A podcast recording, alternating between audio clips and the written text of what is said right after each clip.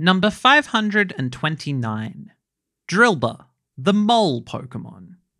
It can dig through the ground at a speed of 30 miles per hour. It could give a car running above ground a good race. The car would win. Let's just be really clear about that.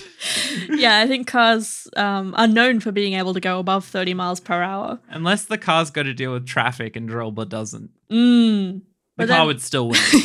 But in areas of high traffic, say a city, Mm. Drillbur's going to encounter a lot of infrastructure underground electrical wires, plumbing.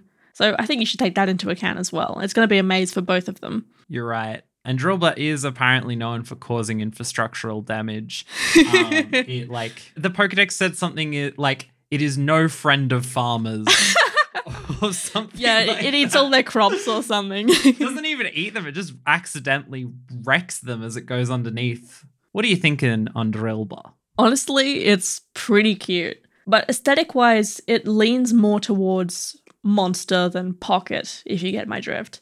So I feel like it should be in an earlier generation than it actually is. Yeah, I can see it. Hmm. I just don't know if I see that whole mouth and nose situation existing in like Gen 1.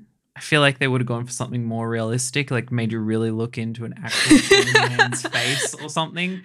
But yeah, Or got a, an actual star nosed mole. That would be good. I want to see a regional variant of Drillbur that's a star nosed mole. those things are hideous. I want to see it. This picture of Drillbur is incredibly kind to it. In the games, it doesn't feel nearly this lovable. But honestly, here it's just kind of cheering me up to be around. My word for this Pokemon is Spork. okay. So, Drillbur would suggest to you that it's going to drill through the ground. Mm-hmm. But those hands tell me that it's going to scoop them up. It's going to scoop up that dirt. Mhm. It's doing like freestyle through the dirt. And what? I think it should do breaststroke. okay. It's doing breaststroke through the dirt. and I just think that's goofy. I think that's really goofy. And that's probably what's slowing it down. That's why it can't reach 40, 50 miles per hour through the dirt. I mean, Pokemon are known for their amazing feats. I just think it could be much faster than a car if it wanted to be. But you know what? I think I'm going to give this one a four out of five. It's really cheering me up. I'm going to give it a 3 out of 5. Heck yeah, that brings us to a total of seven out of 10 for Drillbur. Next!